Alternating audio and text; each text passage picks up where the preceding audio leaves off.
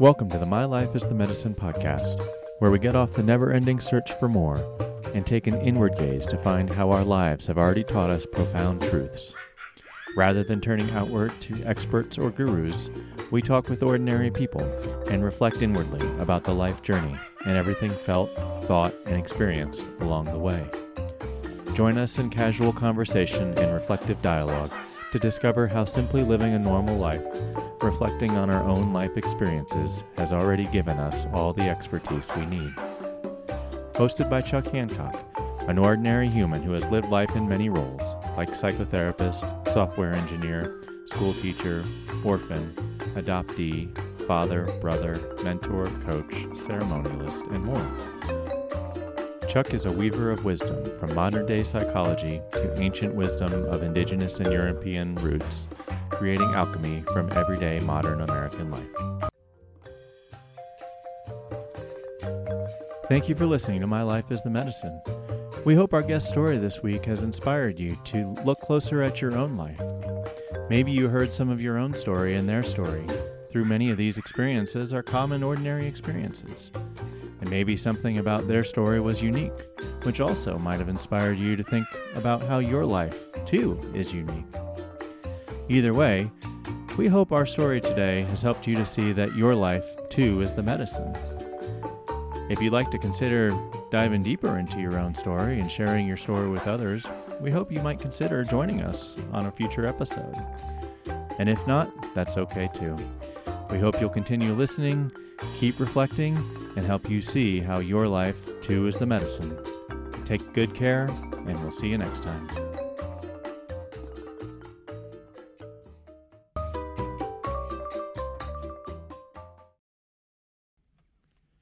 Thanks for joining us today in the second part of our conversation with our guest.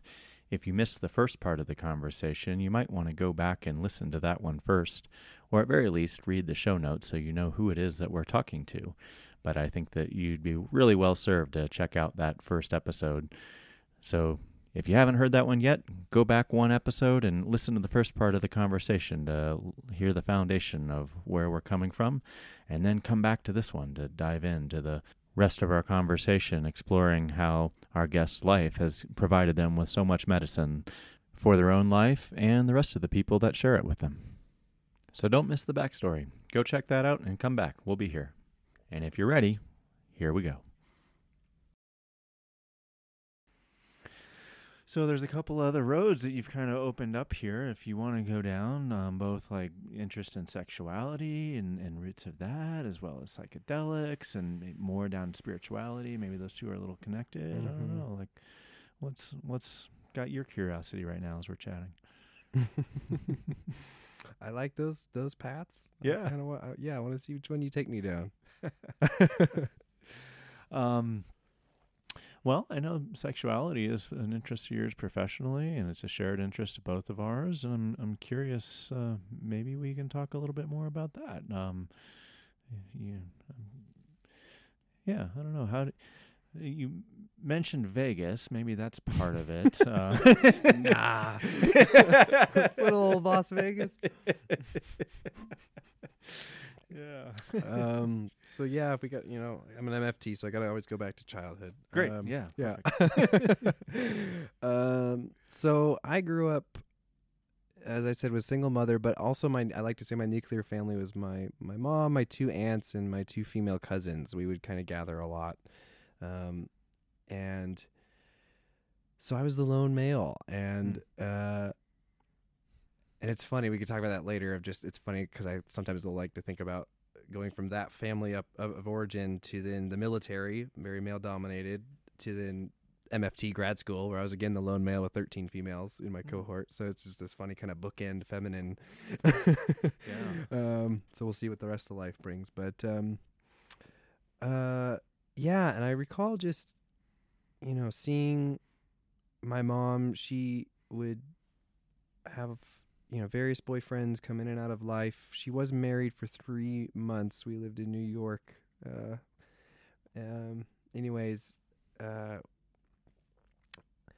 and then yeah, my other my other aunt, Aunt Linda, she um, she divorced early on, and I didn't really see her date much. Um, and then my other aunt Denise, um, I never ever saw her have a partner. Um, and I remember just always kind of being like, "What is going on in my family with relationships?" You know, Yeah. whether or not how, how just being like, "What is going on here?" And so I think that planted some seeds of wanting to just understand more about what's going on in the world of relationships and in my, through my nuclear family lens, you know, and um,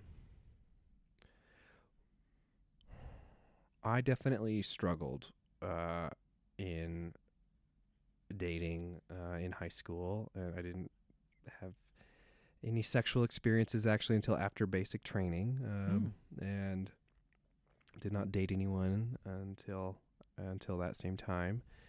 And it wasn't because I didn't want to; it's because I was terrified and didn't know how to how to talk to.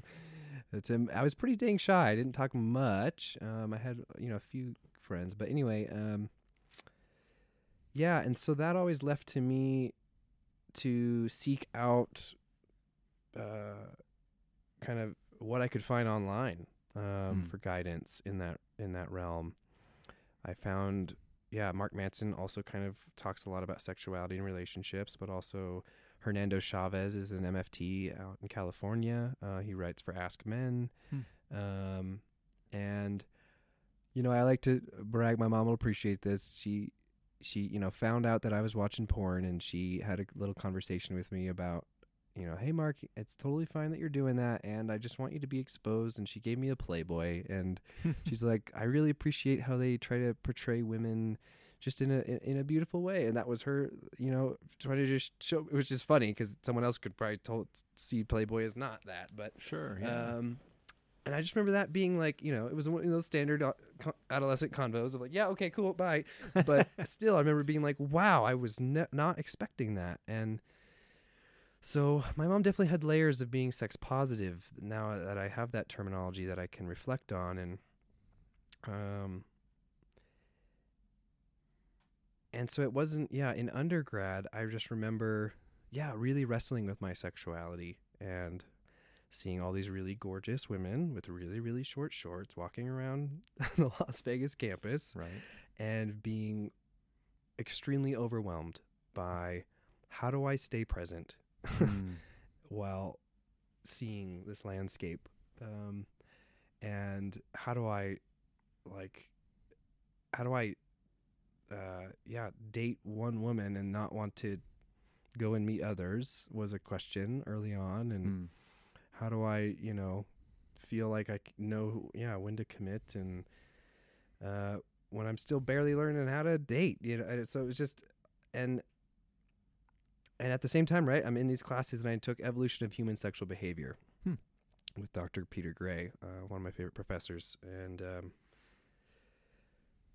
uh, around this same time, I had found Sex at Dawn Oh yeah. and that gave me that perspective and i just it really resonated uh, i was like oh my god and then i took primatology uh, and learned more about bonobos and chimps and i wrote a paper um, about you know so they're both our common ancestors around six million years ago yet they have these extremely different environments um, separated by a mountain range um, and the chimps compete with have you read sex at dawn Yeah. It's Yeah. been a while. Okay. Mhm. Um, and I just was fascinated by how the ecology, the environment of chimps and gorillas competing with one another led to more competition and struggle for resources, which also led to them being patriarchal, the Mm. chimps, and thus using violence as a way to ascend the social hierarchy to gain power and access to mates and resources, whereas bonobos uh, had much more plentiful access to resources, much more, and thus much more. Um, the fem- they're matriarchal, and the females use sexuality to as a way to bond, uh, but also to check male violence, and um, they're known to have genital genital rubbing between males and males, females and females. Males like they have a lot more. Posi- they have the face to face interactions, unlike just the dorsal ventral um, mating of of chimps. So it's like, wow, what's going on with these two ancestors that are so similar yet Right. so different culturally? Right. And that to me feels very important in how we understand ourselves hmm and especially where we're at in this time in our cultural evolution. Sure. Um, Well, and just some of the life experiences that you've shared so far, my guess is like you actually have seen both of those mating patterns or relationship Mm. patterns play out in your own world, haven't you? and take it, yeah, that takes me back to Las Vegas, as you said. I, you know, was st- t- studying these courses and then going out. And my vice, I like to party, and I found EDM, even though I was not doing psychedelics or anything at this time. I still the bass Uh-huh. and yeah and the you know sexy stimulating environment it i think i could nerd out on that i think it kind of helped me to reach that kind of level of adrenaline that i Mhm. had just come back from from afghanistan because i was 21 i turned 21 over there and then came back and had the whole you know but i moved there at 10 to las vegas and now it's like finally i can play in this city that right has been waiting right.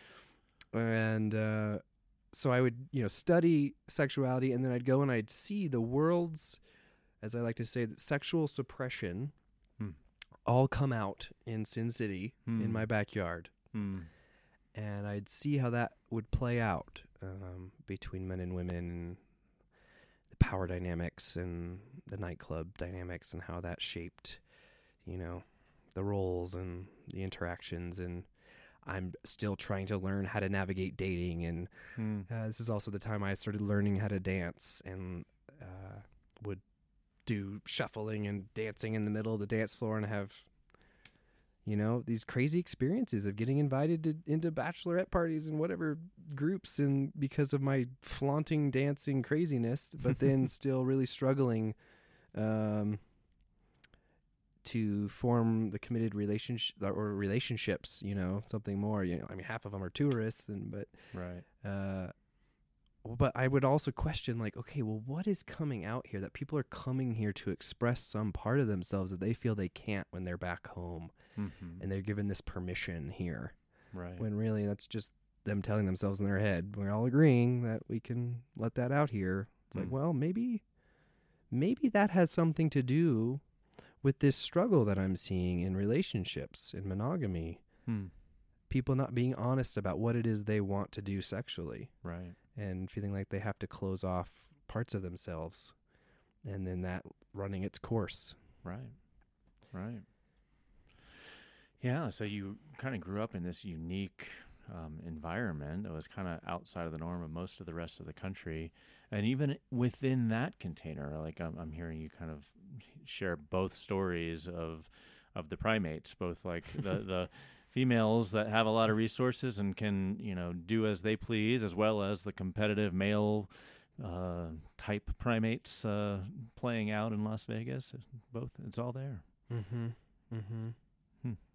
So yeah, in that same evolution of human sexual behavior class in undergrad with Peter, uh, this gentleman comes up to me and he's like, he just hears my questions and my in the conversational space, and he's like, Mark, can I take you out to lunch? And totally. Um, and he tells me about him and his wife who've been swingers for ten years, Hmm.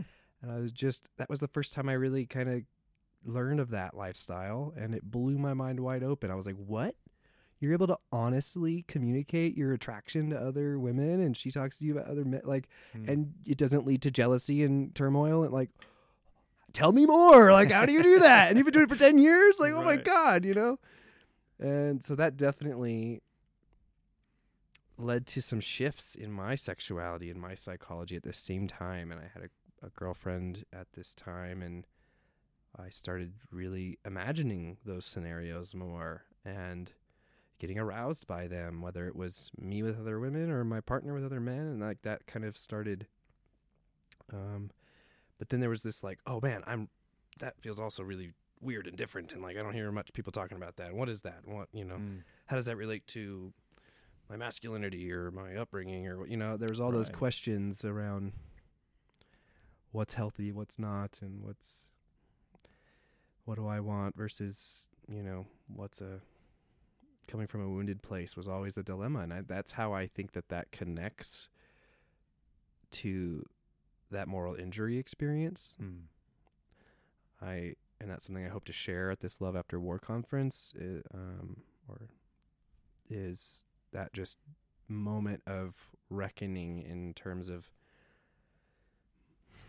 all those deep questions of myself and how like my you know that the inner conflict and the loss of trust in self in that Hmm. moment and how that kind of radiated out into my feeling of do I trust myself and my intuition in what I'm drawn to and attracted to and who I'm getting into relationship with for for many years. Hmm.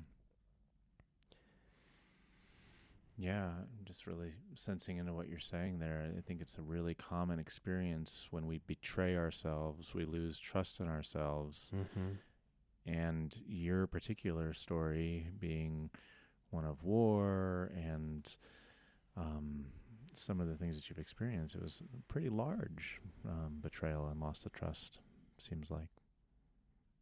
Not just like I slept with someone I didn't want to, but um, yeah, major life shifting experience for you. Yes. Yeah. Yes, and that's something that when I became a therapist, um, was all going on underneath, you know, like starting to Mm. just churn and but boy, I didn't you know, I was just consumed with the fire hose of information and of busyness to really sit and explore that, but and then and then I worked the last 3 years as my main position after grad school at the Health Network and um yeah, it was beautiful continuing education. We would, you know, have diversity dialogues and talk about the experiences of marginalized populations and we talk about, you know, I was still working there when COVID happened and and with all the race riots going on and Black Lives Mhm. Matter and so we would definitely bring that into our meetings and um and it would bring up a lot for me and when the, you know there'd be conversations about police and I would I would definitely I was in military police right and so I'm, I'd be sitting there and being like wow I just was this what you're calling you know, I, I am this white male who was an oppressive soldier MP and now I'm here with y'all as a healer Mm-hmm. and I'm sitting with both of those parts Mm-hmm. really strongly and and I don't like to keep quiet. and yeah, it, it was very difficult. Chuck, it was very difficult. I believe it. Um I did not feel safe a lot I believe it. uh to be even just there, but I uh, have a value for speaking my truth as much as I can. And I remember this, well,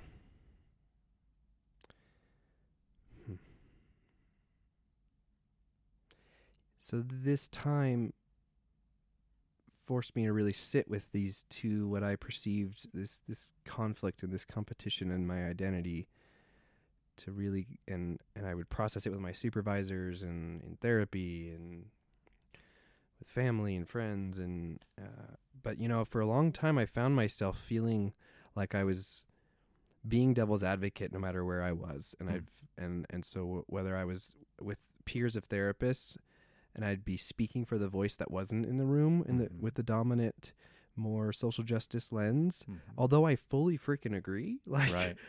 I felt like I had to speak from that other experience that I had as a soldier and, and knowing those other people and, and although I am much more liberal and identified with the majority in that therapist meeting, I was I would hear the the assumptions in the room and the like labeling and and more of the like dehumanizing and more and I was like, Right. fuck no Yeah. Like our job is to be curious to understand how people got to where they are and Mm. how their environment and where they grew up shapes their values and shapes how they vote and shapes how they wh- what their priorities are in life and for us to assume what that means about these people we are doing a disservice That's right. and we are not sending a message that all are welcome in this in this space in, Mhm. in therapy right if, if that's going to be the dominant discourse right. and uh, and then I'd go and I'd hang out with you know a lot of my veteran friends eh, or military or more you know some some are more conservative and and then I'd find myself being the social justice advocate and Mhm. playing devil's advocate with them, you know. And so it's just like, fuck, I don't belong anywhere. I'm just pissing everyone off, but trying to do it out of a good, knowing it's coming from a good place, Uh-huh. you know. But yeah, so that. But Michelle Ferris really helped me in talking about that Hmm. to really, you know, see the the continuity of values between my soldier identity and my therapist identity. Mm-hmm. Uh, Wow, that's beautiful. instead of seeing it as these separate pieces. Right. Well, good on you, because yeah, you could have very easily hidden your soldier and police identity to fit in and be like, yeah, social justice with all the other therapists. Um, but you stayed with it. Tremendous amount of strength.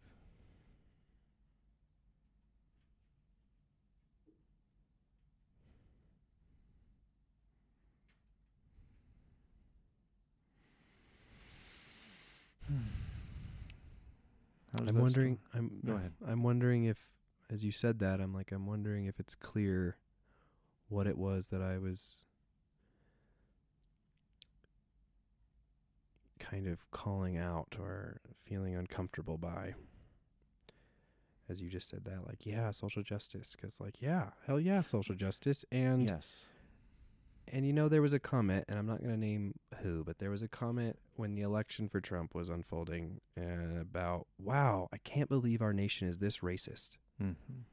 And it's like, yes, we have a lot to do, a lot of work to do in that department, no doubts.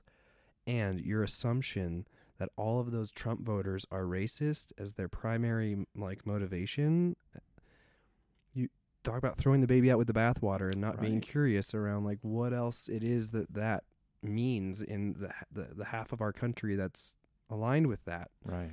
like and I said in that moment I was like, "Wow, I feel like I'm back in Afghanistan in a meeting." This was like before Wow. a meeting. I was like I was like, "I want you to know that I I have this heat going through me and my palms are sw- like I feel like I'm back in war." Wow. And I and I thought we're therapists. Hmm. Well, that's the strength I'm talking about, Mark.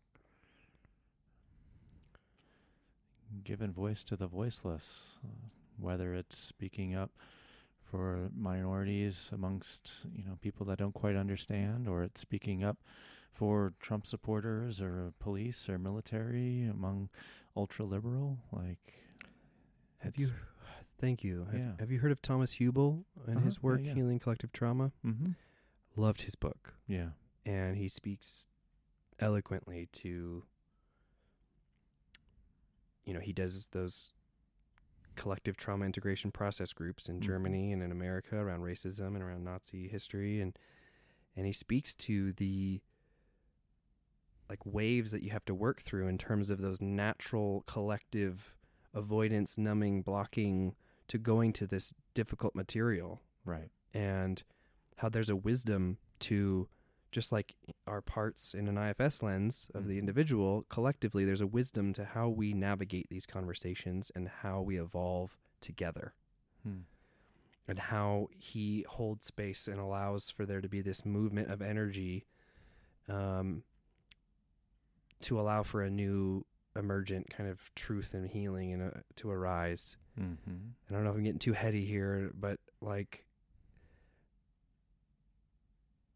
that's I think what we're learning as a nation, right? Is Hmm. how do we evolve together and how do we trust in all of our parts Right. and and move at a pace like I, I and I and I'm sitting with the pain of all those who like are oppressed and experiencing the wounds of being marginalized and being uh, beaten and killed in the streets while also I'm curious about what how do we evolve together in ways that there's less like you're the fucking enemy again you're the enemy again and rather how do we learn from everyone's magic as that that's what's so beautiful about this podcast like Mm-hmm. I don't know if I lost myself there a little bit, but Well, I, I think you're speaking to the process a lot, and that's actually a question that I was going to ask you. Is like I heard you say that Michelle helped you to see how the values of your military service and Mm. being a therapist are the same, and yet I still felt like maybe there's something undigested about, and maybe the way the energy is moving or needs to move, and I don't know if it's just in the space you're talking about or in your own life. Is that making sense? What I'm saying? Like in a way of like um, how do you see yourself orienting to this energy now having gone through this process um, that you were just talking about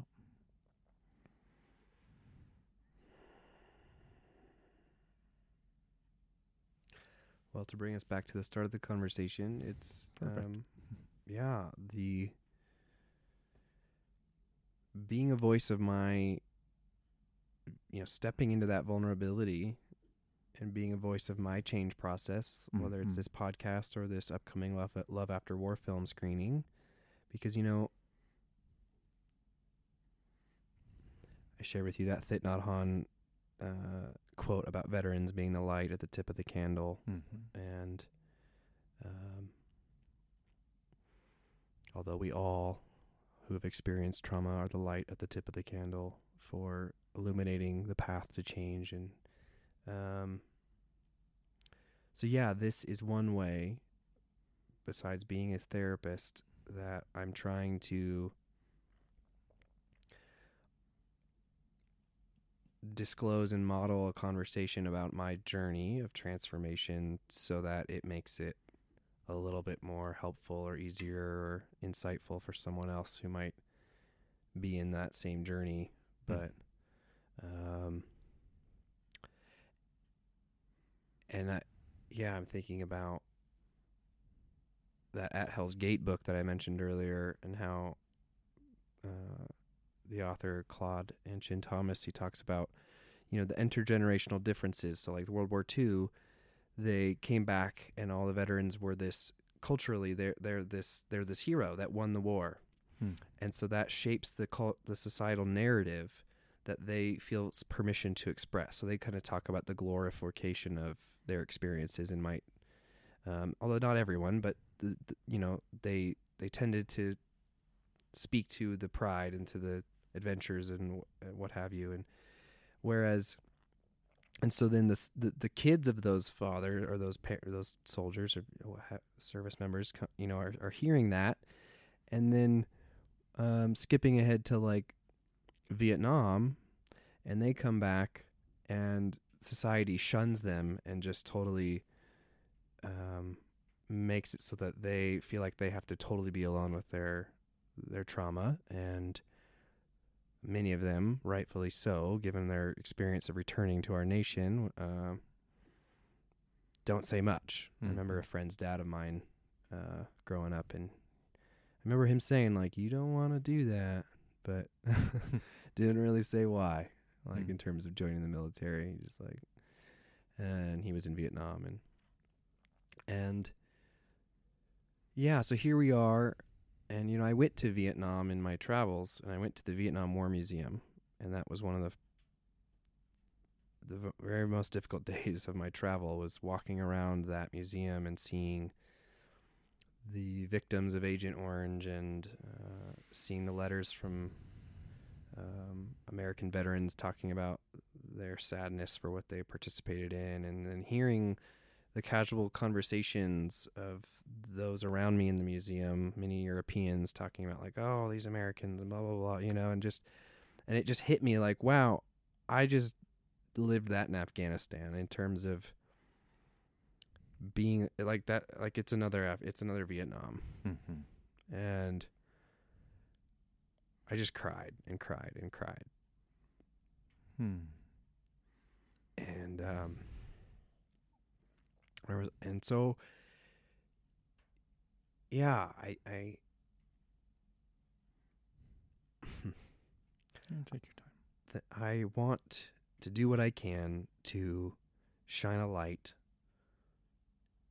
because we as a nation have a lot to learn absolutely. as young as we are in the world and i hope that i can be you know inspire other veterans to open up about their experience, not only so that they can release and heal and get back to you know playfulness and aliveness in their life, but also so that we can all grow from this last 20 year war Yeah, in the ways that we need to. absolutely. Mm.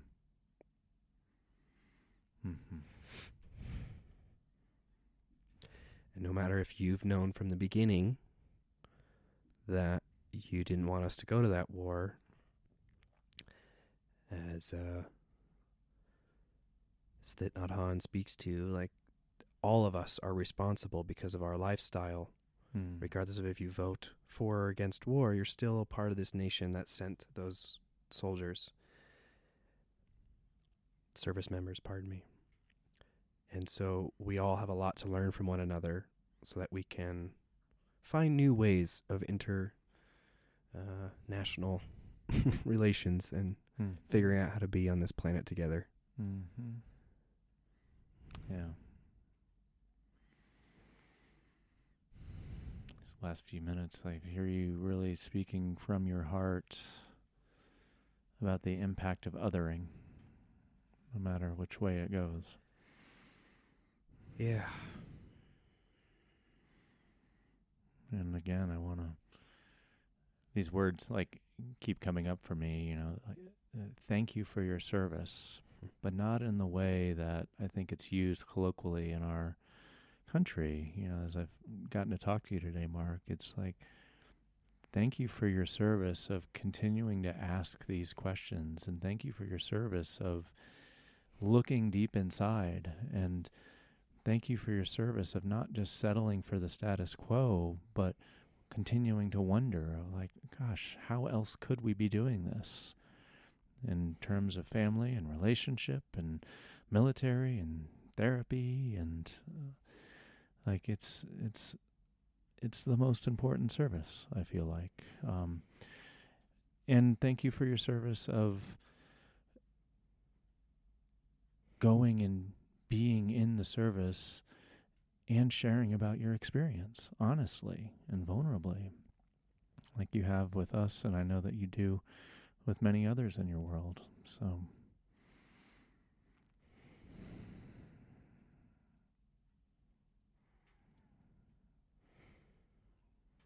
You're welcome, and thank you hmm, for this space to um, continue that service. yeah. Hmm. Gonna need to wrap up pretty soon here, but I'm just wondering if you want to take a moment and kind of check inside and just see if there's anything else that really got stirred or opened today that needs at least a little bit of voice before we close.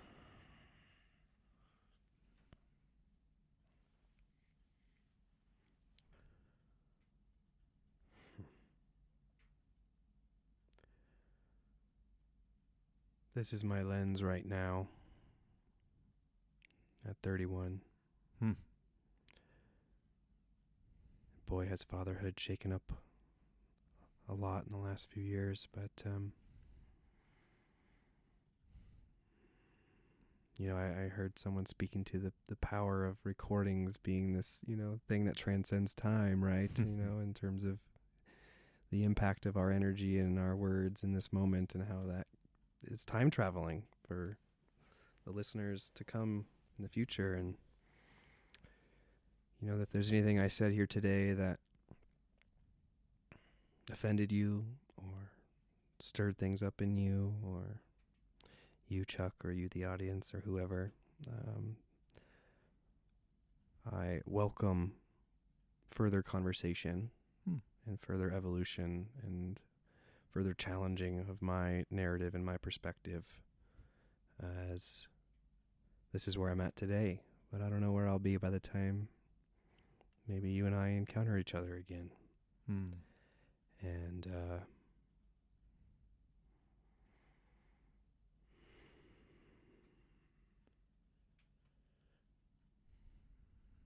I'm excited to see when our paths cross again.